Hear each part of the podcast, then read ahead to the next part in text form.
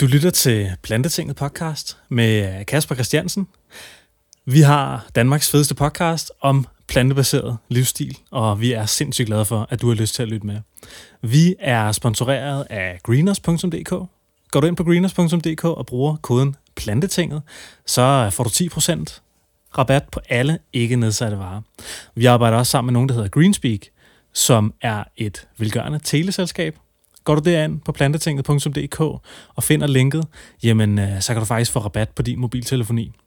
Og jeg vil også lige sige, at vi er lige blevet oprettet hos nogen, der hedder TIER.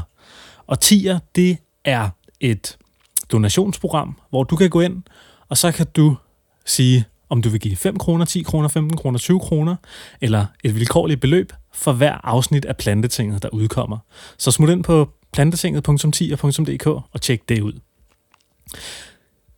I dagens episode, der har jeg rejst hele vejen til Sydsjælland. Jeg har simpelthen pakket studiet ned i tasken, og så har jeg rejst ned til en lille flække, der hedder Bisserup. Og nede i Bisserup, der bor der en herre, der hedder Leif Varmark, og ham har jeg set adskillige gange skrive online på Facebook. Han er efter min mening ganske aktiv online i at advokere livsstilen og det at spise planter. Og jeg har sgu altid tænkt over, hvem er den ældre herre, der sidder og giver alle de her informationer ud. Der er blandt andet en hjemmeside, der hedder drmcdougalldanmark.dk og plantemad.dk, hvor han har delt al sin viden. Og du ser ham ikke. Der går ikke en uge, uden at der kommer en post fra Leif Varmark på Start Solution-grupperne inde på Facebook. Så Leif Varmark, velkommen i Plantetinget. Jo, tak skal du have. Jeg har jo inviteret dig ind, som nævnt, af de årsager her. Og lige da jeg ankom til dit hus, der gav du mig en tur ude i din have. Ja. Hvad er det for en have, du har her nede i Bisserup? Ja, det er en blanding af fornøjelse og nytte. Altså, da jeg kom hertil for cirka 30 år siden, 20 år siden, der var der kun en stor græsplæne ude foran huset. Og det var jo ikke nok. Jeg var lige blevet inspireret dengang af noget, der hedder permakultur, som er en særlig bæredygtig strategi for at for eksempel lave en have, eller en mark, eller en altankasse, eller et boligområde. Og der tænkte jeg så, at det her, det ligner sgu da en grøn ørken. Jeg skal have lavet nogle bede, jeg skal have lavet noget mad. Og så gik vi i gang med at bryde græsplænen op, og så lavede vi nogle køkkenhavebede til kartofler, og til porre og gulerødder, og alt, hvad man nu kan tænke sig.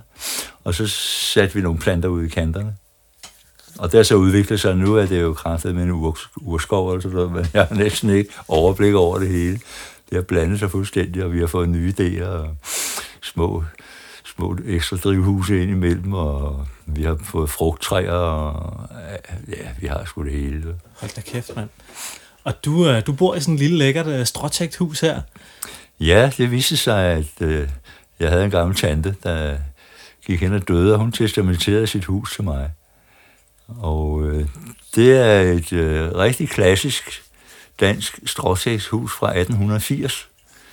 Og da jeg så flyttede ind, hun har holdt det meget godt. Der var ikke meget, der skulle laves om. Men vi havde jo de der miljøtanker og bæredygtighedstanker. Så det første, vi gjorde, det var, at vi smed hendes oliefyr ud. Og så fik vi bygget en finsk masseovn i stedet for. En finsk masseovn, det er sådan noget med 3 tons sten, der opvarmes af en bunke brænde. Sådan pludselig store flammer, bang. Og så hele den der stenkolos, den bliver så varm, at den kan holde hele døgnet. Den holder varme i huset hele døgnet. Huset er ikke så stort, det er på 90 kvadratmeter og sådan noget lignende.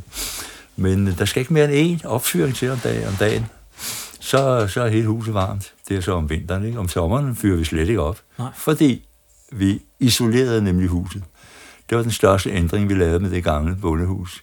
Det var kun en enkelt mur, og nogle steder noget ler og sådan noget der, ikke?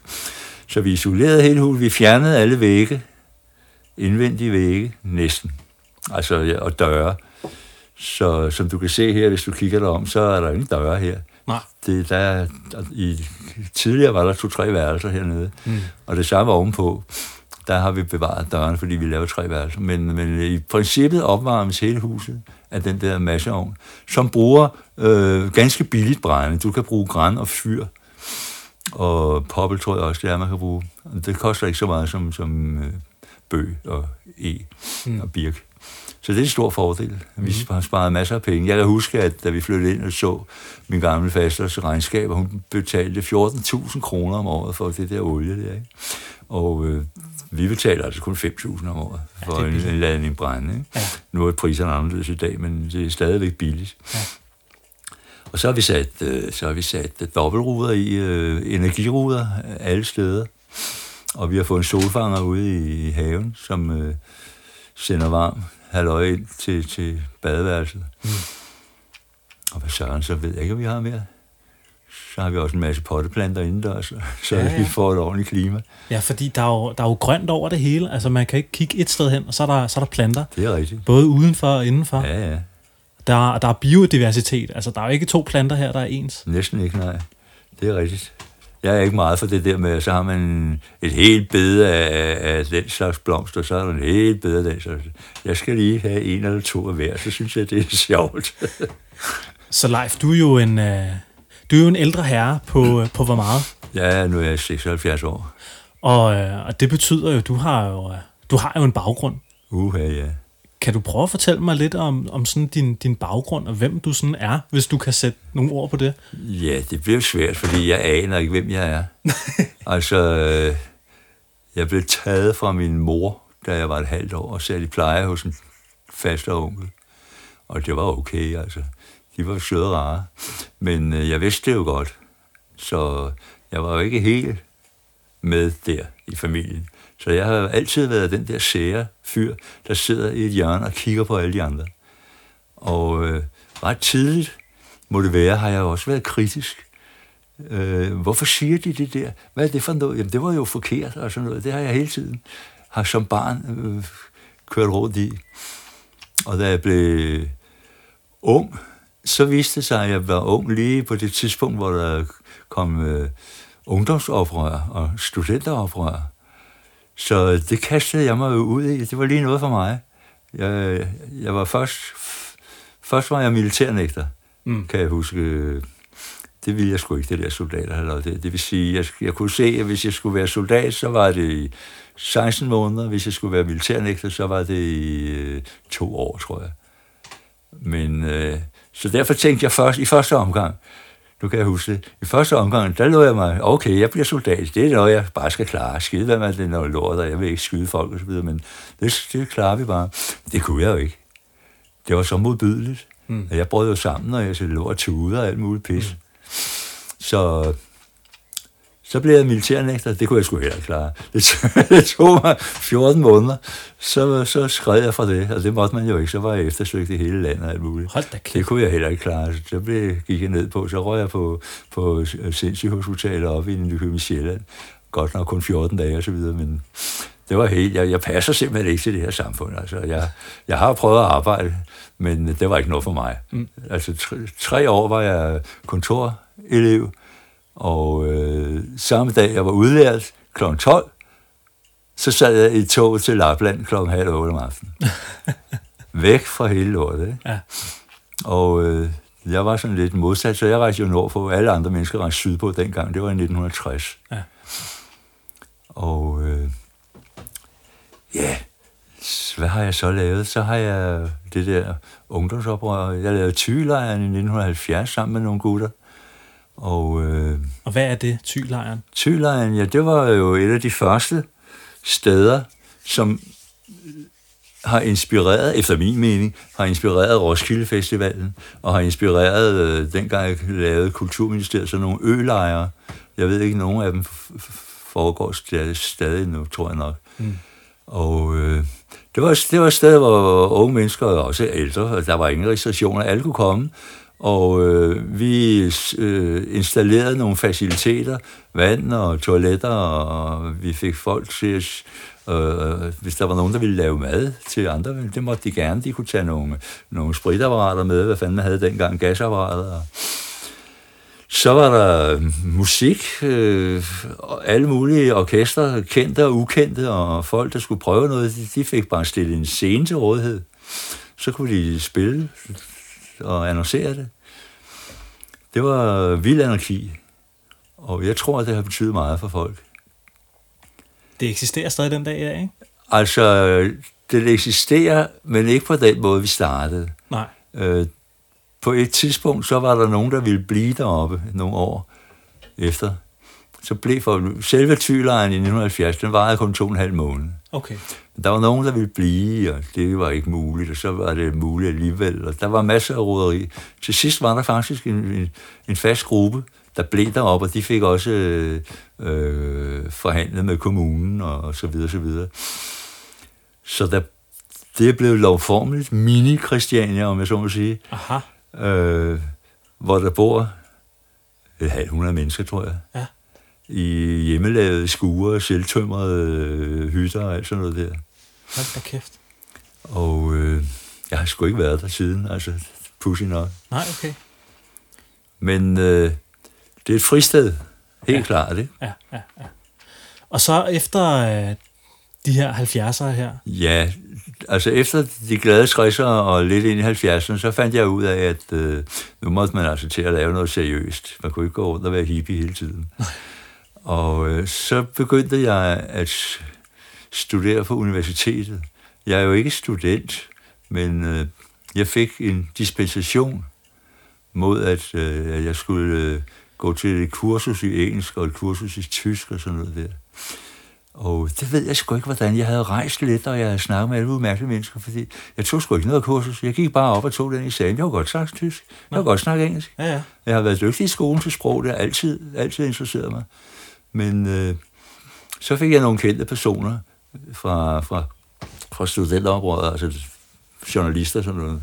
Jeg var sgu også en forsker, der skrev under på, at jeg var studieegnet. Jeg fik en anbefaling fra sit om folk der. Så gik jeg der. Der studerede jeg folkekultur, eller i dag hedder det folkloristik, og i dengang hed det folkemindevidenskab. Og det har noget at gøre med overtro og vittigheder, og for at nævne nogle af de små ting, og så er de store ting, det er sagn og eventyr. Og det, der blev mit speciale, det var så folkemusikken, med spil og dans og middelalderballader. Mm. Det ved jeg noget om. Og det gik 70'erne med. Jeg lavede kurser, og der boede jeg i Albertslund på det tidspunkt. Vi lavede noget, vi kaldte Albertslund Folkemusikhus. Aha. Og der var simpelthen gang inden til TIER, men der var aftenskolekurser, der var baller hver 14. dag, der var lokale grupper, nogen havde spillegrupper, hvor de lærte at spille violin og harmonika, der var sanggrupper, nogen sang gårdsangerviser, nogen sang gamle romantiske tårperser, og nogen sang og dansede ballader, middelalderballader, ikke? Det er noget, man synger og danser samtidig. Det er ret kompliceret for nogen. Jeg synes, det er nemt nok, men det er klart. Og det gik så til 80'erne, lidt ind i 80'erne, og vi lavede kurser. Skælskør Højskole lavede nogle folkemusikkurser, hvor jeg også underviste. Ja, der er sgu sket mange ting der. Ja. Så efterhånden æbbede det ud. Så begyndte jeg at interessere mig for miljø, økologi og bæredygtighed. Det var i slutningen af 80'erne. Jeg tror, jeg købte min første økologiske sødmælk i 1987. Den forening for økologernes forening, hvad den hed dengang, det var også lige startet. Mm. Og så købte vi jo mælk. Og så købte man jo korn og havregryn og sådan noget der, ikke? Og ja, til sidst købte vi sgu også økologisk kød. Ja. Vi troede, det var det helt fine, mand. Mm. Og så i begyndelsen af 90'erne, der var der en landsdækkende forening, der hed Grønne Familier, som gik ud på at give gode råd til familier om, hvordan de kunne leve mere bæredygtigt, mere grønt, mindre forurening og mindre affald og alt sådan noget der, ikke? Det gik vi jo helt op i. Der var vi så flyttet til Albertslund igen. Ja. Men der var jeg flyttet til Albertslund igen. Ja. Med en ny kone. Ah, okay. Og ja, hvad søren skete der? Der lavede jeg så en lokalafdeling i Alferslund af Grønne Familier, hvor vi så rendte rundt og spillede miljøeksperter. Nej, vi fik opbakning af kommunen, fordi de var med for den der.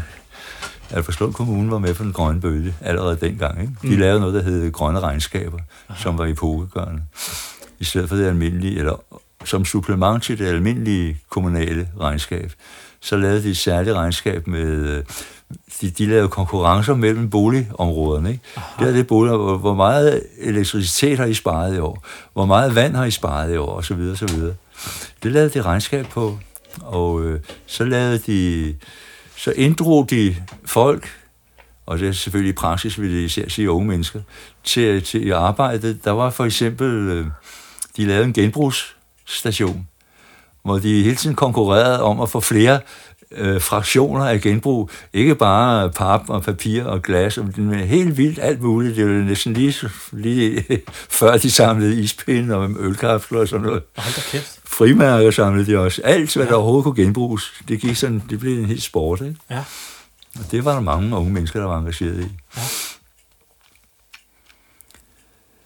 Men så i 97, der var det, at min gamle tante døde, og jeg arvede det her hus, vi sidder i nu. Og der brugte jeg så alt det, jeg havde lært fra Grønne Familier og andre steder om bæredygtighed. Det brugte jeg så på at indrette haven her. Også huset, altså vi fik isoleret huset, og ja, det har jeg lige nævnt. Ja. Så du lavede simpelthen hele græsplænen om til det, den er i dag? Ja, vi har 20 bede, der er 3 meter gange 1,20 bred. Det er sådan en standard, man har. 3 meter, så er det ikke for langt, så kan du gå rundt om det. Og 1,20 bredt, det er fordi, så kan en kvinde nå at række ind til midten. Hvis det bliver for bredt, så kan vi ikke nå til midterste. Nej. Der er altid 5 rækker i et bed af grøntsager. Næsten altid. Ikke kartofler. Nej. Og heller ikke kål. Det fylder mig meget, men alle de andre små ting. Mm. Og så har vi plantet æbletræer, kirsebærtræer. Æbler får vi mange af, men kirsebær får vi ingen af. Det med at solsorterne allerede før de bliver røde. Nå. Bare de rødmer en lille smule. De bliver gule, og så rødmer de en lille smule. Ugen efter er der ingen kirsebær. Nej. Det er solsorterne. Nå. Så har vi en kvæde. Vi har også haft pære, men det kan vi ikke have, fordi der findes noget skimmelagtigt noget, som om vinteren overlever på enebær eller andre lignende stedsegrønne ting og sager. Og når så foråret kommer, så det der skimmel eller svamp, eller hvad fanden det er, det puffer ud i luften, og så svæver det rundt, og så sætter det sig på pæretræerne. Aha. Så pæretræernes blade, de bliver helt gule og orangefarvet af det lort. Nå. Og det, så siger de godt nok, det er at læse i bøgerne. Det betyder ikke noget for frugterne. Jo, gode fanden gør det så. Nå. Vi får næsten ingen frugter. Så det har vi måtte opgive. Nå. Det er fordi alle de her parcelhusfolk rundt omkring, de har jo alle de der stedsegrønne gevækster, fordi de går jo ikke op i det med haven, som jeg gør. Så de skal bare have noget, der er grønt hele tiden. Ikke? Ja, ja. Så det gør altså, at jeg ikke kan have pære. Mm. Det er jo lidt ærgerligt. Og så har du kartofler og græskar. Og... Ja, vi har nævnt det, mand. Vi har kartofler, vi har gulerødder, vi har løg, vi har porre, vi har fennikel, vi har tomater i drivhus. Ja, vi har også 2 drivhuse, jo, ikke? Og vi har bladbeder. Den er ikke så kendt, men den er lige så god som spinat. Aha. Og en eller anden grund, så har vi svært ved at dyrke spinat. Jeg ved ikke, hvad fanden der går galt, men det bliver ikke rigtig noget. Så tager vi den der bladbed i stedet for. Den er lige så sund. Jeg tror også, jeg så grønkål derude. Og det gør der også, ja. Utallige urter. Vi har prøvet alt muligt. Vi har prøvet flere forskellige slags grønkål. Endog en rød grønkål. Mm. Men når der er gået nogle år, så vender vi altid tilbage til de gode klassiske. Jeg har også prøvet tonsvis af forskellige slags tomater. Mm. Røde, gule, grønne, blå, strivede. Nej, ikke blå, men strivede. Men vi vender tilbage til de klassiske tomater. Mm. Nu har vi ikke så meget plads, så jeg har indskrænket mig til 2 tomater. En cherrytomat og en pastatomat. Ja. Det kan man også nemt bruge. Ja. Men jeg har prøvet alt muligt bøftomater. Jeg selv har haft sådan en fantastisk bøftomat, som the Amish people i USA har overleveret og har haft med derovre fra 1600-tallet. Mand. Hold da kæft. Og du kan få alt muligt på nettet, jo bemærkelige gartnerier og frøsamlere, og jeg ved ikke hvad. Men man bliver nødt til at begrænse sig. Ja. Det gør man sgu. Så nu fik jeg lige en lille tur i den her. Det svarer jo cirka til sådan en standard parcelhushave. Ja, der er 700 kvadratmeter. Hvor meget mad kan du forsyne dig selv med fra den? Det har vi faktisk aldrig opgjort. Nej. Jeg gætter med, at jeg er selvforsynende 2-3 måneder. Okay. Jeg ved det ikke. Det er da sådan rimelig godt, 2-3 måneder. Ja, det er da meget godt. Og det er også sjovt. Så altså, det er jo fedt, man lige går ud og tager sine kartofler op på jorden, ikke? Og sine gulerødder. Ja. Og så skal man lige have lidt salat. Jamen, det står derhenne, ikke? Ja. Og rips har vi masser af, og solbær har vi en del af, og hindbær har vi masser af. Ja.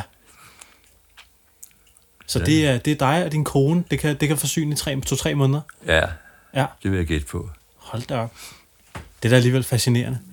Og Leif, grunden til, at jeg også har inviteret dig ind i planteting, og det er jo fordi, du lever udelukkende af planter.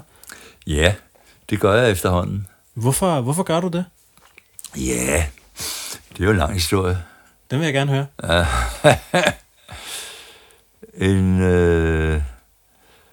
En dag, jeg har 2 døtre, og med 2 års mellemrum, cirka. En dag kommer den yngste datter, som på daværende tidspunkt må være 13 år eller sådan lignende, hjem fra skole og siger, nu vil jeg aldrig mere spise kød. Mm. Hvorfor dog det, og hvad er nu det for en åndssvag idé, ikke? Så viste det sig, at hun havde overværet en eller anden zoologitime eller biologitime, som de skulle have, og der havde de sprættet en fisk op. Og det synes hun var så ulækkert. Jeg tror også, jeg kan ikke helt huske historien, men jeg tror også, der var noget med, at de der friske drenge, de havde kastet lidt rundt med kødet der, fisken og indvoldene og sådan noget der. Hun var gået helt i spåner. Nå. Puha. Ja. Hun skulle aldrig nogensinde mere spise kød. Nej. Og det affærdigede vi jo som noget pjat, og nu skulle vi bare se. Men hun mente det fandme. Mm. Hun rørte det ikke. Så tænkte jeg, at så må vi hellere undersøge, hvad fanden er det for noget. Altså, hvad kommer man til at mangle der? Hvad skal vi købe piller, og skal vi gøre dit og dat? Og det, nu er jeg ret god til sådan noget undersøgelse der, ikke? Og finde ud af, hvad gemmer sig bag dit og dat, og hvad siger hvem, og sammenligne udtalelser, og gå på nettet. For mig er nettet jo et kæmpestort bibliotek, som jeg føler mig helt hjemme i, ikke? Mm. Og det studerede jeg så i nogle uger, og jeg blev mere og mere underlig til mode. Det viste sig, at det var skide sundt. Det viste sig, at plantemad var sindssygt sundt. Ja. Det havde jeg aldrig i mit liv forestillet mig. Nej. Og jeg fandt steder, hvor der var beskrevet, hvordan sygdomme blev kureret af plantemad. Almindelige sygdomme, som vi kender, og som vores naboer lider af, som min svigerfar døde af hjerteanfald, min svigermor døde af brystkræft, og jeg lider selv af forstørret prostata, og jeg kender folk med sukkersyge, og jeg har en gammel bekendt, der har fået prostatakræft, og det er helt vildt. Og alle de der sygdomme fandt jeg så ud af, at de kunne enten, ikke alle sammen kunne kureres, de kunne enten kureres, eller standses, eller mildnes, på den måde, at sygdommen forløb langsommere. Mm. Og det sidste fandt jeg jo, det var sgu op mod 100 forskellige sygdomme, som folk går rundt og jammer sig over, og går til lægen og får piller og alt muligt for, som ikke hjælper alligevel. Det kunne ordnes ved at holde op med at spise kød, mælk og æg og olie. Kød, mælk, æg og olie. Det viser sig, at de animalske fødevarer, de indeholder forskellige stoffer, som simpelthen ikke passer til den menneskelige biologi. Det har aldrig været meningen, at vi mennesker skulle spise kød, Det er der så forskellige kulturelle årsager til, at vi gør. Det er så en side af sagen, og der er andre årsager til, at vi kan nogenlunde, men vi kan ikke uden at blive syge. Nogle få mennesker kan, meget få mennesker kan. Men når ikke man har lagt mærke til det, når ikke man ved det normalt, så er det jo fordi, at den der proces, sygdomsproces, den går meget tit meget langsomt. Kræft for eksempel, det tager jo 10, 20 eller 30 år at udvikle sklerose. 20-30 år. Så det er jo ikke noget, man lige kan se. Altså, det er noget andet med for eksempel allergi. Du spiser et eller andet, du ikke kan tåle, en time efter slår du ud, eller nogle gange lige med det samme, ikke? Mm. Så du ikke kan trække vejret, eller du bliver rød i hele hovedet, eller noget der, ikke? Men kød, mælk og æg har de samme virkninger, bare over lang tid. Mm. Så du lægger ikke mærke til det. Det svækker dig langsomt. Mm. Alt det fandt jeg på internettet. Og jeg fandt jo, det er jo ikke bare, nu skal man passe på, når man bruger internettet, fordi alle og enhver, inklusive diverse idioter, kan jo skrive hvad som helst på internettet, ikke? Men det kan man godt sortere i. Jeg fandt jo forelæsninger fra forskellige universiteter i USA, ikke? Jeg fandt jo bøger, og jeg fandt, som jeg så købte og læste, og jeg fandt større eller mindre videoer om små bestemte emner, som alle sammen var videnskabeligt begrundet. Jeg går meget op i, at det skal være videnskabeligt begrundet, fordi det der med, at jeg synes dit og datter, jeg synes dit og datter, det er sgu okay, eller synes du bare det, men er det rigtigt? Mm. Har det bund i virkeligheden? Mm. Det søgte jeg altid, og jeg fandt ud af, at det havde sgu bund i virkeligheden. Og det er nu snart 10 år siden, ikke, at jeg begyndte på det. Og nu kan jeg jo se, at verden over, så begynder sundhedsmyndighederne jo at pege i den retning. Ja. De siger, at vegetariske kostformer, som de kalder det, de er sunde og kan i nogen grad hjælpe mod visse sygdomme, så de er meget forsigtige, ikke? Men selv Kræftens Bekæmpelse i Danmark har jo nu skrevet, at kød, og især forarbejdet kød, efter meget høj sandsynlighed er kræftfremkaldende. Mm. Og det har de jo altid nægtet indtil nu. Men der er simpelthen kommet så mange videnskabelige undersøgelser, de tårner sig op, ja, at de kan ikke holde mund mere. De kan ikke benægte det længere. Og det er en meget spændende proces at følge. Det har jeg jo kunnet følge, fordi jeg har fulgt det her i 10 år. Ikke? Så du satte dig foran computeren og havde undersøgt i en række uger. Ja. Og hvad gjorde du så? Sagde du så bare til familien, nu går vi sgu den her vej? Ja, det gjorde jeg faktisk. Altså, jeg fortalte jo jævnligt hver dag, hvad jeg havde oplevet, og hvad jeg havde fundet ud af, og hvilke råd der var med hensyn til plantemaden, og hvilke advarsler der var med hensyn til den animalske mad. Og af en eller anden grund, hvor jeg havde virket tillidsfuldt, fordi både konen og de to døtre, de synes sgu, det var okay. Ja. Og vi har faktisk spist sådan i næsten 10 år nu. Ja. Og noget af det, der overrasker mig mest, det er faktisk, hvor nemt det er. Mm. Jeg fulgte også med på nogle debatfora, hvor folk snakkede om det ene eller andet med hensyn til mad. Og der var også nogen, der var åbne, så du også kunne overvære diskussioner mellem for eksempel veganere og kødspisere. Mm. Og de lagde jo ikke fingrene ved dem. De synes jo begge parter, at den anden var totalt idiot. Men det skar jeg jo igennem, fordi jeg var ligeglad med, jeg er jo ikke veganer. Jeg er fuldstændig ligeglad med, hvad veganerne mener og føler. Jeg er videnskabeligt orienteret. Og så skal jeg sige, at veganerne har da efterhånden lært mig meget om dyrevelfærd og dyreetik, og der er jeg jo blevet mere eller mindre enig med dem, selvom jeg stadigvæk beholder mit videnskabelige udgangspunkt. Og det er jo den samme udvikling med hensyn til miljøet. Jeg var jo godt i gang med at studere miljø og indrette mig miljørigtigt, men jeg var jo ikke klar over, at kød og mælk og æg var miljøskadeligt. Det var jeg jo ikke klar over. Det var noget nyt. Så den har jeg jo også med. Mm. Så jeg har de der 3 ting, ikke? Ja. Det videnskabelige element, det etiske element og det miljømæssige element. Mm. Og de 3 ting, mener jeg, er uadskillelige. Mm. Det har ingen mening at sige, jeg er veganer, jeg går ind for, at vi skal være søde ved dyrene, jeg er ligeglad med miljøet, og jeg er ligeglad med sygdomme. Det giver ingen mening. Mm. Og omvendt, jeg synes, at vi skal Hold op med at spise kød og mælk, ikke? Fordi det slipper CO2 ud i luften, og det er rigtig godt for miljøet. Og så tænker de ikke på sundheden, sygdom og ikke på dyreetik. Det er halvt, eller kvart, eller en tredjedel bevidsthed. Jeg vil gerne have det hele med. Mm. Helhed. Mm. Så hvad synes du, hvad skete der med dig og din familie? Sådan med jeres kroppe? Havde I nogen sådan småskavanker, I kom af med? Eller var der et eller andet?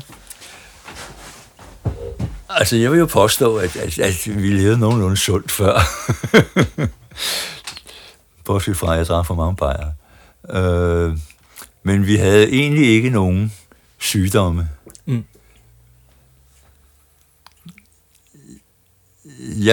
Det jeg selv mærkede, det var, at jeg havde en forfærdelig forstoppelse. Jeg kunne ikke komme af med knaldhård afføring. Mm. Og det holdt op i løbet af 14 dage. Mm. Altså, det var bare pis væk, og jeg aldrig kom igen. Ja. Og det kan jeg også læse om, at det er kostfiberne. Du får så mange kostfibre i grøntsager og fuldkornsprodukter, at din afføring bliver svist. Det er lidt, og det ryger lige ud. Ja. Og det havde jeg sgu aldrig oplevet før. Det var faktisk en befrielse, selvom det måske er en mindre ting. Ja. Men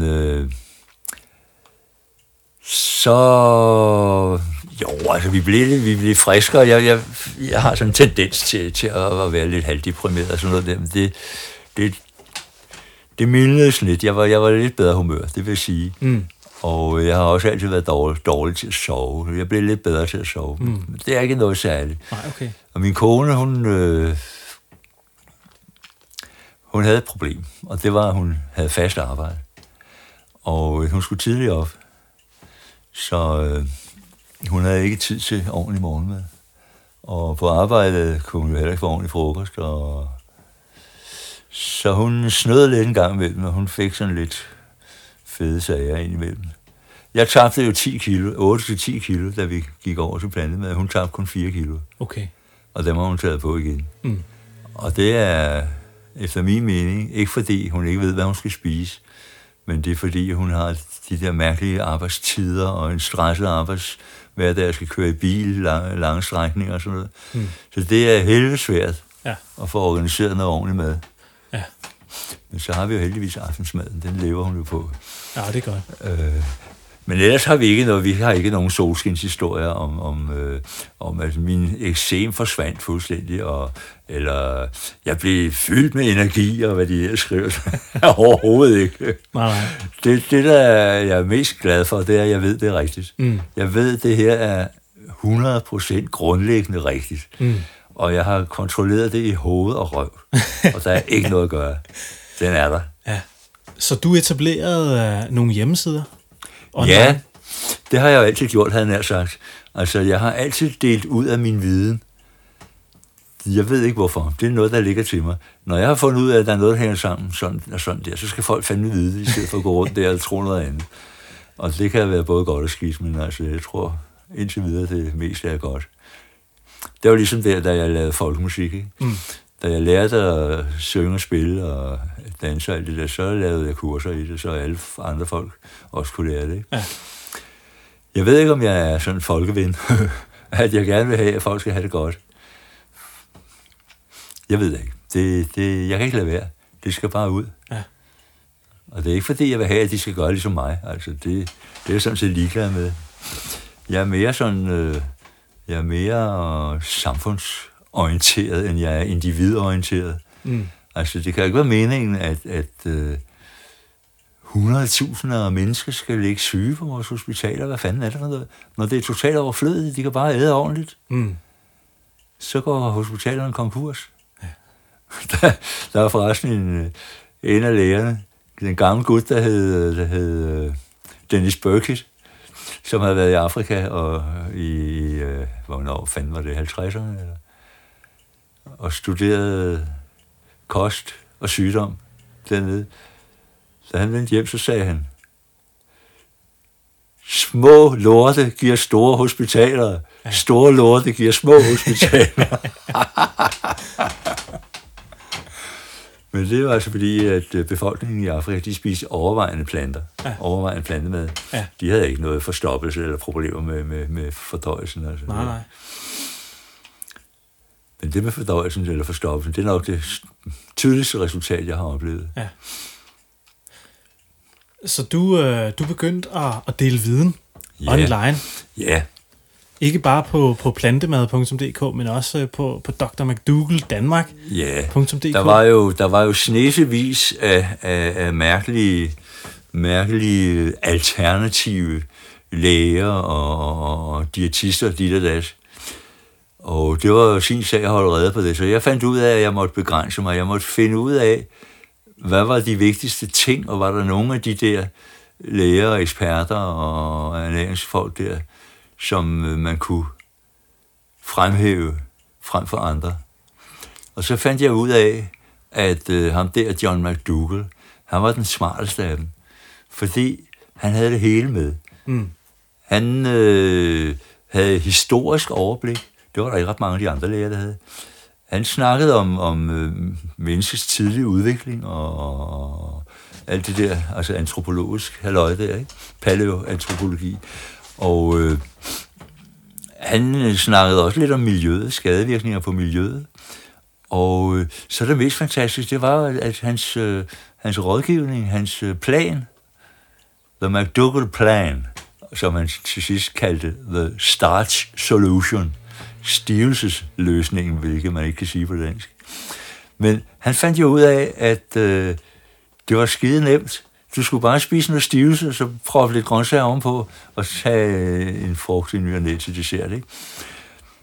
Og det synes jeg var sindssygt nemt, og sindssygt enkelt, og du kunne bruge de grøntsager, de kornarter, du kendte i forvejen. Du kunne bruge kartofler, du kunne bruge ris, helst brune ris, ikke? Og du kunne bruge pasta, helst fuldkornspasta. Det kendte du i forvejen. Ja. Og du kunne bare hælde gulerødder og ærter og grønkål og så videre ovenpå det der. Og så McDougall, han var også videnskabeligt begrundet, som jeg ønskede, at det skulle være, ikke?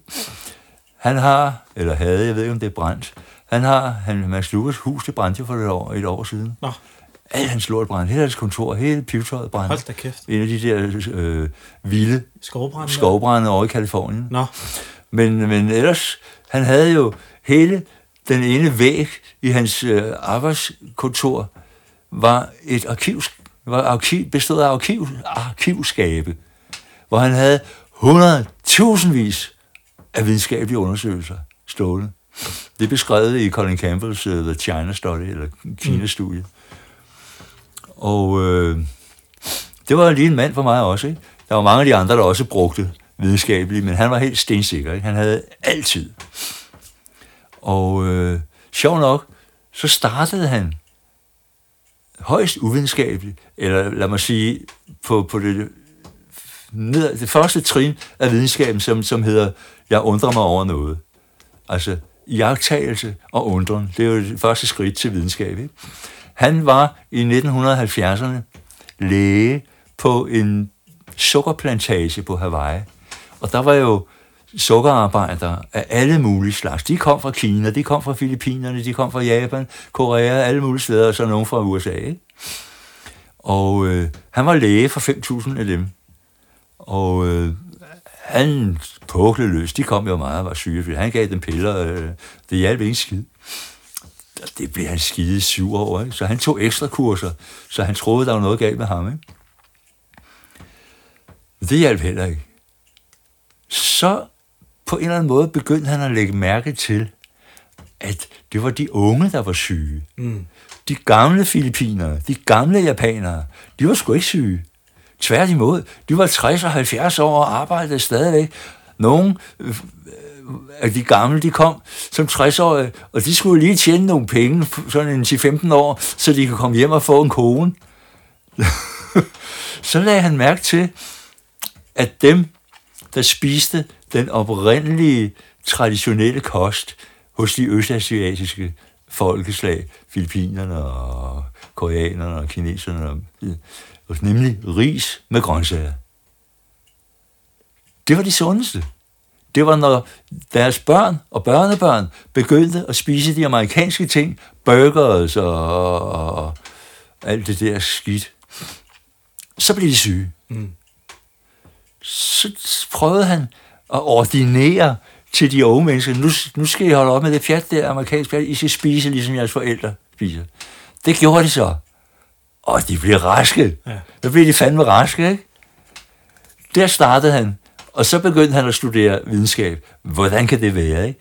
Og der var et udmærket videnskabeligt bibliotek på et eller andet universitet i Honolulu.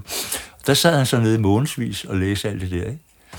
Og så etablerede han sig som ham, der kurerer folk med plantemad. Mm-hmm. Og efterhånden har han forfinet det, sådan at nu siger han, spis 70% stivelse. 70% af din tallerken skal være kartofler, eller brune ris, eller fuldkornspasta. 20% skal være grøntsager, helst grønne og gule, men ellers alle grøntsager, ikke? Og 10% frugt. Og 10% frugt, det svarer bare til 1 eller 2 frugter. Mm. Det er din mad. Og så siger han, du behøver ikke at være så helvedes varieret. Vælg 5-6 livretter, ting du godt kan lide, og så spis dem hver uge. Det er også imod alle mulige andre rådgivende, der siger, at du skal spise varieret, så du får alle mulige forskellige stoffer. Men det får du sgu alligevel. Ja. Plantemaden er så smækfyldt med næringsmidler, at selvom du spiser på hans måde 70% stivelse og 20% grøntsager og 10% frugt, så får du alt det, du skal have. Mm. Og det synes jeg var godt. Ja. Så det tog jeg. Nu er jeg McDougall-fan, ikke? Ja. Der var mange af de andre også, der var gode. Joel Fuhrmann og Colin Campbell og Neil Bernard og så videre, de er også gode. Mm. Og de har nogle steder har de en enkelt fidus, som McDougall ikke har og så videre. Ja. Men McDougall, han favner over det allermeste. Ja. Og det kan jeg anbefale. Så du omsatte al den her viden til praksis i dit eget liv? Ja, det gjorde jeg. Så hvad spiste du så? Jamen, jeg gjorde det der med, at jeg lavede en kæmpe stor gryde ris. Og så tog jeg nogle forskellige grøntsager, hvad der var på tilbud. Det kan du også bruge, ikke? Mm. Du går og ser, hvad der er på tilbud, og nu her på det sidste, så er butikkerne jo begyndt at sælge de ting, som er næsten ved at udløbe på dato, ikke? Så du kan få en masse grøntsager til en billig pris. Ja. Og så tager jeg bare 3, 4, 5 forskellige grøntsager, snitter dem i stykker og smider dem på en pande med noget vand. Jeg bruger jo ikke olie, og det kan jeg forklare, hvorfor bagefter. Mm. Vandstejning. Og vandstejning, det er et sjovt ord, fordi selvfølgelig er det vand, ikke? Men du kan også bruge alt muligt andet. Altså hvidvin, eller soja, eller æbleeddike, eller hvad som helst. Og så rister du, eller sorterer, hvad fanden det hedder, de der grøntsager, og smider dem om på risen. Mm. I det der forhold, ikke? Mm. Mest ris, flest kartofler og så videre. Ja. Og så spiser du det. Ja. Og du kan jo ændre på smagen med alle mulige krydderier. Mm. Jeg har jo... Det er nyt i mit køkken, det er, at vi bruger mange krydderier, ikke? Vi bruger ting, vi ikke anede eksistensen af før. Altså korianderpulver, spidskommenpulver, gurkemejepulver, garam masala, jeg ved ikke hvad. Og så tager du bare lidt af det. Den ene dag, og lidt af noget andet den anden dag. Så smager det anderledes. Det er så nemt. Jeg har jo på McDougall hjemmesiden, der har jeg en afdeling med opskrifter. Ja. Og der vil du kunne se, at de er alle sammen ens. Ja. Det er sgu alle sammen ens. Ja. Og det har jeg fået ud af at give betegnelse. Det er simpelthen frø med planter. Ja. Frø, det er ris. Perlebyg, det er quinoa, det er amarant, det er hirse, boghvede tror jeg nok ikke, knækket boghvede bruger vi nogle gange, ikke? Og som sagt grøntsager, det er hvad som helst. Ja. Hvad som helst. Ja, ja. Hvis der er noget, du ikke kan lide, så er der bare at lade være med at spise det. Ja, ja. Så bruger vi meget lidt fedt. Det er også en idé, vi har fra McDougall. Der er flere andre, der har en. Colin Campbell har den vist nok også. Jeg tror, at Forks Over Knives, som er Colin Campbells og Colville B. Esselstins film, der anbefaler de heller ikke olie. Nej. Men McDougall siger, at olie er jo det, der feder. Det er jo ikke sukker, der feder. Nej. Det er olie. Mm. Fordi olie har jo 9 kalorier per gram. Mm. Sukker har, og protein har kun 4 kalorier per gram. Mm. Men stivelse, det er jo kogt i vand, så det er suget vand. Så det har kun 1 eller 2 kalorier per gram. Ja. Så du bliver jo ikke fed af at spise stivelse, når det er kogt. Der er masser af mennesker, der tror. De tror, de skal holde op med at spise korn og kartofler, hvis de skal slanke sig. Det er da overhovedet ikke rigtigt. De skal holde op med at spise fedt, for det er mere end dobbelt så energifyldt og kaloriefyldt som sukker og som protein. Og selve olien har også en masse sundhedsskadelige virkninger. Det sætter sig på indersiden af dine blodårer. Det aktiverer kolesterolproduktionen i din lever. Det er risikofaktor for kræft, faktisk. Og der er simpelthen så mange ting. Det er så mest det mættede fedt. Men det er der også i alle slags olier. Og selv det meget berømte omega-3, sunde olier fra fisk, ikke? Det fedder lige så meget, fordi der er lige så mange kalorier i, og det er jo et blodfortyndende, så det kan være risikofaktor for hjerneblødninger. Du skal fandme ikke spise olie. Hverken direkte, eller de sætter jo olie til alt muligt. Du kan jo næsten ikke købe et rugbrød, uden der er tilsat olie. Nej. Det er jo helt vildt. Ja, der er olie i alt ja, du alt køber. Muligt. Jeg kigger meget nøje på indholdsfortegnelserne. Ja. Og okay, en gang imellem, så står der 1-2% olie. Det gør ikke så meget, altså efter min mening. Det nogle gange er der også olie i plantemælken.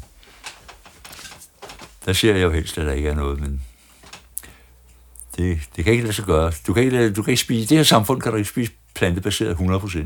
Nej. Det kan du ikke. De tager røven på dig. Så er der et eller andet. Pludselig, du ved, så er der noget der, ikke? Ja. Pludselig er der lidt skummemælkspulver her og der. Ja. Men det gør heller ikke noget. Videnskaben kan ikke gå længere ned end til 5%, eller til 95% plantemad. Nej. Der er ingen videnskabelig bevis for, at mellem 5 og 10% animalske fødevarer giver sygdomme på længere sigt. Hvis du altså bare spiser dem en gang imellem, ikke? Ja. Jeg vil godt tro, at 10% animalsk, det giver nok noget, hvis du spiser det hver dag. Men man skal ikke være bange for, på baggrund af den der supersunde plantekost uden olie, så kan man godt lige tage lidt ekstra sukker en gang imellem, og lidt for meget salt en gang imellem, og lidt olie en gang imellem. Men fandme ikke hver dag. Nej, okay. Mark Dugel, han siger for øvrigt, at hvis du har svært ved at spise havregrøden, så strøg en halv teskefuld sukker på, så glider den nemmere ned. Ja. Det kan ikke ødelægge det sunde, hvis du ellers spiser sundt med alle stivelserne og med alle planterne. Det siger han lige, det er der ingen af de andre, der siger, hans sukker er så forfærdeligt. Og det skal du jo bare sige, når folk siger, at sukker er så forfærdeligt, det skal du også absolut ikke spise. Så skal du henvise til Walter Kempner, en tysk læge, der blev forfulgt af nazisterne, så rejste han til USA, og derover oprettede han en klinik. Han kurerede sukkersyge med sukker. Man, det er utroligt, at det kan lade sig gøre. Men det gjorde han sgu. De fik ris, hvide ris oven i kødet, med sukker på og nogle frugter til. Ja. Så kurerede han sukkersyge. Ja. Hvorfor? Fordi der var ingen fedt i. Det er jo fedt, der giver dig sukkersyge, mand. Ja. Fedten, den sætter sig på indersiden af cellerne, så den ødelægger kommunikationen fra insulinen. Insulinen åbner op for sukkeret, ikke? Så det kan komme ind i cellerne. Den åbner jo også op for fedtet. Ikke? Men hvis der kommer for meget fedt ind i cellerne, så kan cellernes receptorer ikke lukke op for insulinen, og så kan sukkeret ikke komme ind. Derfor er der sukker i blodet. For meget blodsukker. Men det skyldes ikke, at du har spist for meget sukker. Det skyldes, at du har spist for meget fedt. Fordi det lukker af. Ja. Det kan folk ikke forstå. Nej. Det der med, at hvis du er sukkersyg, må du ikke spise kartofler. Det er fuldstændig åndssvagt. Det er helt hen i vejret. Der er ingen effekt.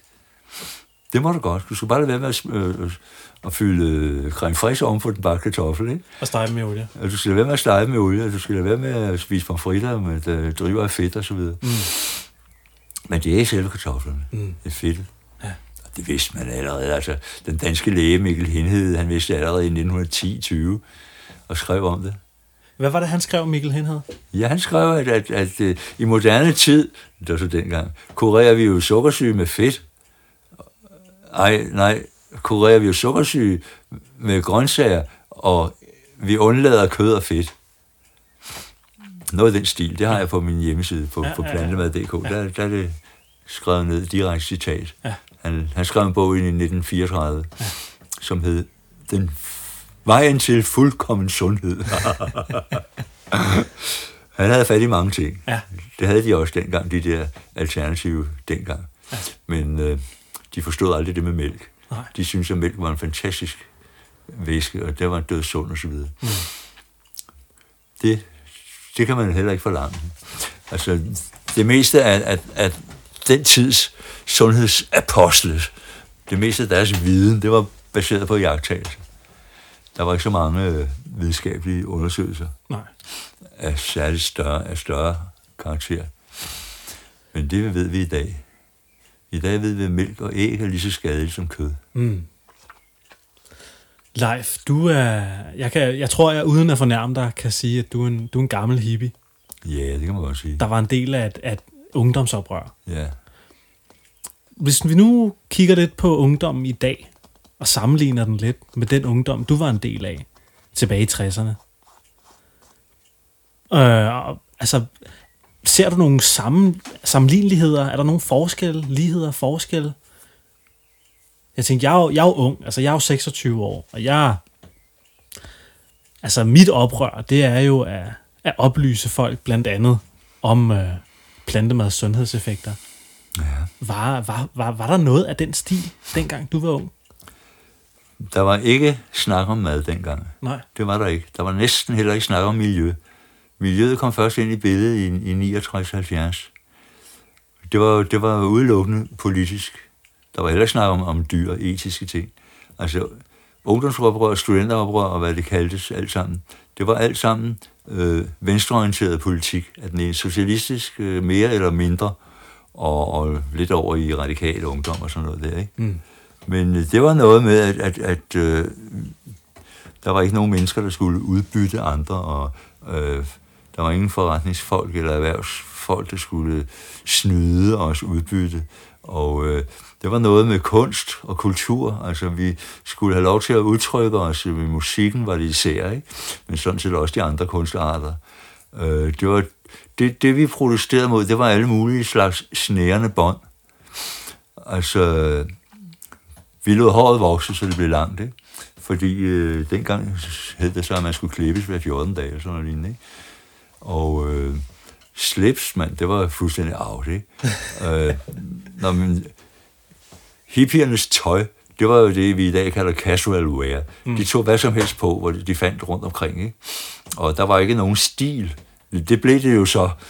Altså, vi tog bare hvad som helst, ikke? Og så skal du jo skelne mellem hippier og studenter. Jeg var jo sådan set ikke hippie.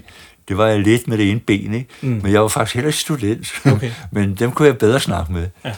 Og det var så den akademiske afdeling, den kommende akademiske afdeling, som kunne lave analyser og marxistiske slagord og analyser og sådan noget der, kritik af samfundet, ikke? Og det gik jeg på, at vi ville være medbestemmende. Det var et meget centralt ord. Vi ville have medbestemmelse. Og det var derfor, at studenterne besatte universitetet. De ville have repræsentanter i de forskellige råd og udvalg. Det havde de ikke dengang. Og det fik de så også, så nogle år efter blev de smidt ud igen, ikke? Mm. Men om man kan sammenligne noget... Altså, jeg kan jo sammenligne entusiasmen hos de veganske aktivister. Altså, de går ud og stiller sig foran slagterierne, eller de går ud på torven med deres plakater, og nu bruger man jo computere til at vise film af, hvor modbydeligt husdyrene bliver behandlet og slagtet osv. Det er jo helt fint. Det er jo lige i tråd med det, vi lavede dengang. Mm. At afsløre systemet, ikke? Afsløre modbydelighederne, og afsløre vold og misbrug. Det er helt det samme, som vi lavede i 68-tiden. Men i dag går det mere individuelt. Altså, vi havde jo hele tiden samfundsperspektivet med. Og det undrer mig jo for eksempel, at veganerne aldrig har spekuleret på, hvor skal vi få al den plantemad fra, når dyrene bliver afskaffet? Altså, hvorfor interesserer veganerne sig lige så meget for havebrug og landbrug, som jeg gør.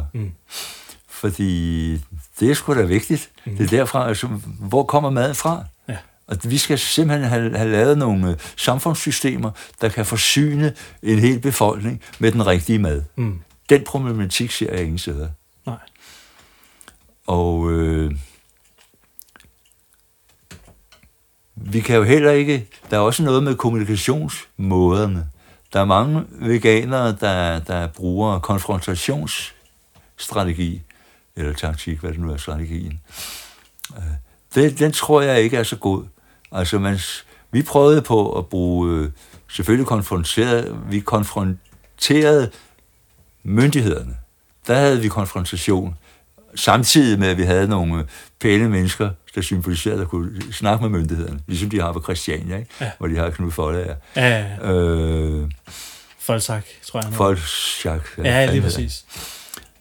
Men det nytter ikke noget at møde op til et middagsbord, hvor folk sidder og spiser flæskesej, og så står rå morder efter dem.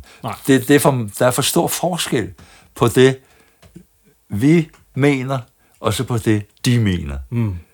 De kan ikke forstå den store... De har ingen... Almindelige mennesker, der spiser kød, har ingen forståelse for det store svæl, det store kløft, der er mellem deres måde at være på, og så veganernes måde at være på. Så derfor skal man finde på noget andet. Og det er så... Jeg tror på, at det skal være den der, som du også siger, det skal være oplysning, ikke?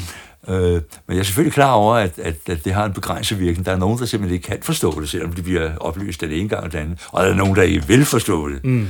Det er jo forfærdeligt, men altså, sådan er det. Ja. Men jeg mangler noget bedre organisering fra plantespisernes side. Og veganerne har prøvet lidt. I den tid, jeg har studeret tingene og har været på internettet, der kan jeg se, der er opstået nogle bedre organiseringer, der Go Vegan er opstået i den tid her. Og der har været andre. Der er andre. Men jeg kender det ikke så godt, fordi det er jo ikke veganerne, jeg interesserer mig for. Men altså, jeg mener, der mangler for eksempel en organisation. Og måske skal det være Vegetarforeningen, det ved jeg ikke. De har i de sidste par år, har Vegetarforeningen slået meget på, at de er en forening for alle, der spiser plantemad. Ja. De påstår, at vegetar, det er, at man spiser plantemad. Så er der nogen, der supplerer med mælk, og nogen med æg og sådan noget. Det synes jeg er noget vrøvl. Der er stor forskel på vegetarer og veganere. Og der er stor forskel på veganere og mig. Og dem, der spiser ligesom jeg. Og det kan man så skændes om, og man kan diskutere, det er også godt, men der burde være en eller anden fælles paraplyorganisation, hvor man inden for de rammer kunne skændes med hinanden på et ordentligt grundlag og et ordentligt sprog. Altså, jeg kan sammenligne med i midten af 60'erne og indtil 68, der var der noget i København, der hed Studentersamfundet. Ja. Og det var åbent for studenter og alle mulige andre. Men selvfølgelig var der mest studenter, ikke? Og det var en organisation, der var sammensat af mindre organisationer. Det kaldte vi for fraktioner, ikke? Der var fra kommunistisk ungdom, der var fra SF-ungdom, der var fra radikale ungdom, der var fra... alle mulige forskellige grupperinger, som lavede et eller andet politisk. Det var undergrupper. Og så havde vi en stor generalforsamling, hvor de der undergrupper så kunne stille forslag om, den der den skal i bestyrelsen, og den der skal i bestyrelsen. Og når vi gik over til aktiviteter, så kunne de der undergrupper komme med deres forslag. Vi har planer om at lave sådan og sådan, og dit og dat, ikke? Og hvis det blev godkendt, så kunne fælleskassen jo betale nogle af udgifterne, ikke? Og der havde vi også interne skænderier, ikke? Ja. Der var de der radikale venstre, men de var ikke skide radikale, og de var og de der klarté-kommunister, de var alt for afhængige af Sovjetunionen, og det kørte simpelthen på kryds og tværs, ikke? Det kunne man godt lave i dag på plantemadets område. At veganere og raw food folk og McDougall plantespisere og vegetarer, det kunne godt være i en samlet pulje, hvor de så diskuterede, men stod sammen udadtil. Det var fidusen, ikke? Ja. Man var jo en stor forening udadtil. Og så kvalificerede man sine synspunkter indadtil. Mm. Og der var, man skulle passe på, fordi der var mange af de ting, man sagde til hinanden, som man ikke skulle sige udenfor til andre. Ja, ja, ja. Altså til højrefløjen, ikke? Mm. Fordi så ville de bruge lige med det samme. Ja. Det er jo i øvrigt sket, også her i vegan-tiden der. Altså, Anima havde jo en diskussionsforum på internettet, og der skældte de jo hinanden ud, og de skældte kødspiserne ud fuldstændig, og de rakkede ned på minkfarmerne og alt muligt. Ja. Og nogen skrev jo, at de der minkfarmer, de skulle fandme lide samme skæbne som minkene, men de får flået skiltet af og alt muligt.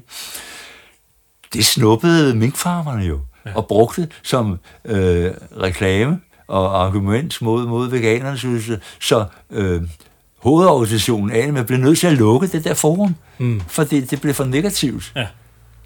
Og der skal man jo passe på, og jeg mener jo også, at det er totalt idiotisk at sige, at landmænden skal hænges op i det ene ben og så snittes struben af, bare fordi de selv gør det ved grisene. Altså, men det går ikke. Nej. Og det har ingen funktion. Nej. Det er rent egoistisk tilfredsstillelse at sige sådan noget. Ja. Og der mener jeg, at den der individuelle, selvoptagende, egoistiske stemning, den er langt mere fremtrædende i dag, end den var i 60'erne. Men Leif, er der ikke også forskel på at skrive noget på internettet, og så sige noget i et åbent forum tilbage i 60'erne? Forstået på den måde, at man kan sige, du ser jo mange forskellige diskussioner på internettet. Jeg vil mene, at folk, de har sgu tendens til at skrive noget lidt mere rabiat, end de måske vil sige ude i det åbne. Jamen, det må de jo lære. I det øjeblik, du har skrevet noget på internettet, så er det offentligt. Ja. Så er det som om, du har stået på et torv og skrejet det ud over en forsamling. Mm. Det må folk lære. Ja. At man bliver nødt til, og jeg har været meget nødt til det, at dyrke lidt selvcensur, når man skriver. Ja. Altså, jeg er jo måske meget mere rabiat end nogle af de der voldsomme, såkaldt ekstremistiske veganere. Jeg kunne godt sige noget, ikke? Og jeg er god til at formulere mig. Mm. Men det skal man fandme ikke gøre. Mm. Fordi det har ingen funktion. Mm. Det har kun den funktion, at det tilfredsstiller dig selv og dine egne frustrationer. Mm. Og det er ikke det, vi skal koncentrere os om. Nej. Vi skal koncentrere os om at få folk til at forstå, hvad der er, der foregår med de der organiserede myrderier på slagterierne, ikke? Og vi skal koncentrere os om at få folk til at forstå, hvordan maden påvirker kroppen. Mm. Og det er svært, fordi folk, de befinder sig jo på forskellige forståelsesniveauer, og har forskellige erfaringsniveauer. Mm. Så du skal jo sige noget til en, men du skal sige noget helt andet til en anden, og noget andet til en tredje, for at få dem alle tre det samme sted hen. Mm. Den disciplin mangler vi. Det er en sindssygt god pointe. Ja. Jeg er helt enig. Helt enig. Så det er jo der, vi skal hen. Og det er også sådan, jeg ser også problemet i dag, og det er jo også, man kan sige, når du, som vi ser online på Facebook blandt andet, når du stiller dig op på den der ølkasse og begynder at skrige ud i virkeligheden, så er det jo ofte idioterne, der råber højest, og dem, der bliver hørt. Så de mest rabiate kommentarer, jamen de får flest tommel op, og de bliver prioriteret højere i tråden, sådan så de bliver set først. Det, der er jo nogen, der mener, at det kan være et demokratisk problem. Ja, jamen, det er det også. Hvad fanden gør vi ved det, Leif? Jamen, det er kun oplysning. Mm. Der er ikke noget andet. Mm. Du skal bevare demokratiet, og det er indbygget i demokratiet, at enhver idiot har lov til at sige, hvad han mener. Mm. Og det må du aldrig forlade, det princip der. Mm. Fordi, ja, så kører den bare ud af til højre og til fascisme, ikke? Jeg skal sgu nok bestemme, hvem der er fornuftig nok til at udtale sig her og der, og det der skal slettes og sådan. Du bliver nødt til at have alle idioterne med. Mm. Og mange folk, der skriver noget fjollet, det er jo simpelthen, fordi de ikke ved det, og fordi de har fået noget andet at vide af nogle andre, som de kender eller et eller andet, ikke? Mm. Altså, det tog mig nogle måneder, selvom jeg er trænet i at kigge på kritiske ting og sager, ikke? Mm. Det var jo helt utroligt, hvor effektiv den der plante man kunne være, ja, hvis man spiste det rigtigt. Det skulle jeg jo faktisk lige tykke noget over. Ja. Og den med olien kom jo sidst. Ja. Jeg havde også lært alt det der med sunde olier. Ja. Fra Middelhavet. Ja. Grækerne er så sunde, og gud, de ej, mand. Nej, men strategi, hvordan man snakker med andre mennesker. Den nye vegetar, veganer, plantemadsbølge. Og det er jo en ny bølge, fordi der har jo altid været vegetarer. Der har jo altid været veganer. Mm. Den mener jeg er kommet fra USA, fra de der folk med Mark Dugel og Colin Campbell. Det var i øvrigt Colin Campbell, der i 1998 opfandt udtrykket whole food plant-based. Altså en helt uforarbejdet plantemad. Og det er det nye. Den nye bevægelse er ikke vegansk. Det var ikke veganerne, der skabte den. Det var ikke vegetarerne. Mm. Og det var heller ikke miljøbevægelsen. Mm. Det var de der videnskabeligt funderede folk i USA. Og de har, jeg ved ikke, om de har aftalt det kan jeg ikke tro, men de har en ny stil. De har en helt ny stil, og den er positiv. Mm. De snakker kun positivt. Mm. De beskriver, hvordan den sygdom er blevet forbedret, eller måske kureret af plantemaden, sådan og sådan. De lader folk, der har spist plantemad og har forøget deres helbred og har kureret nogle sygdomme, de lader dem komme til orde. Mm. Du kan gå ind på deres hjemmeside og finde hundredvis af mennesker, der fortæller, jeg havde hjerteanfald, jeg havde gigt, jeg havde det, jeg havde diabetes, og jeg havde lupus, og rend mig i røven, hvad de fortæller om, mand. Det er jo flere hundrede sygdomme. Det ligger åbent, og det er positivt. Mm. De begynder ikke at Mark Dugel gør lidt, men det er på et højere plan. Mark Dugel, han kritiserer sundhedsmyndighederne, og han kritiserer landbrugssystemet, og sådan er det i nogle enkelte artikler. Men hovedpointen, det er, det her mad, det smager skide godt. Det her mad, det er så sundt. Det hjælper dig mod det. Det her mad, det ser så flot ud, og det er så lækkert, og i øvrigt er det billigt, og bam, bam, bam, bam. Så kører de hele tiden. Mm. Mm. Og det er det nye. Ja. Og det er sgu det, vi skal tage med videre. Ja. Leif, vi har snakket i over en time og 8 minutter nu. Okay. Her i mikrofonen. Yes, yes. Og jeg tænker, vi lige så stille skal til at lukke ned. Ja. Og det var godt, vi lige sluttede på den positive side der. Fordi det er også noget, jeg selv prøver at gøre, særligt her i plantetinget, ikke? Virkelig få de positive historier frem, og lade folk høre, hvad fanden er det, der er så fantastisk ved den her livsstil her. Så Leif, tusind tak for at dele dine indsigter med os. Ja, det var en glæde. Har du måske noget, du lige sidder og brænder inde med, du gerne lige vil tilføje? Nej, det har jeg ikke.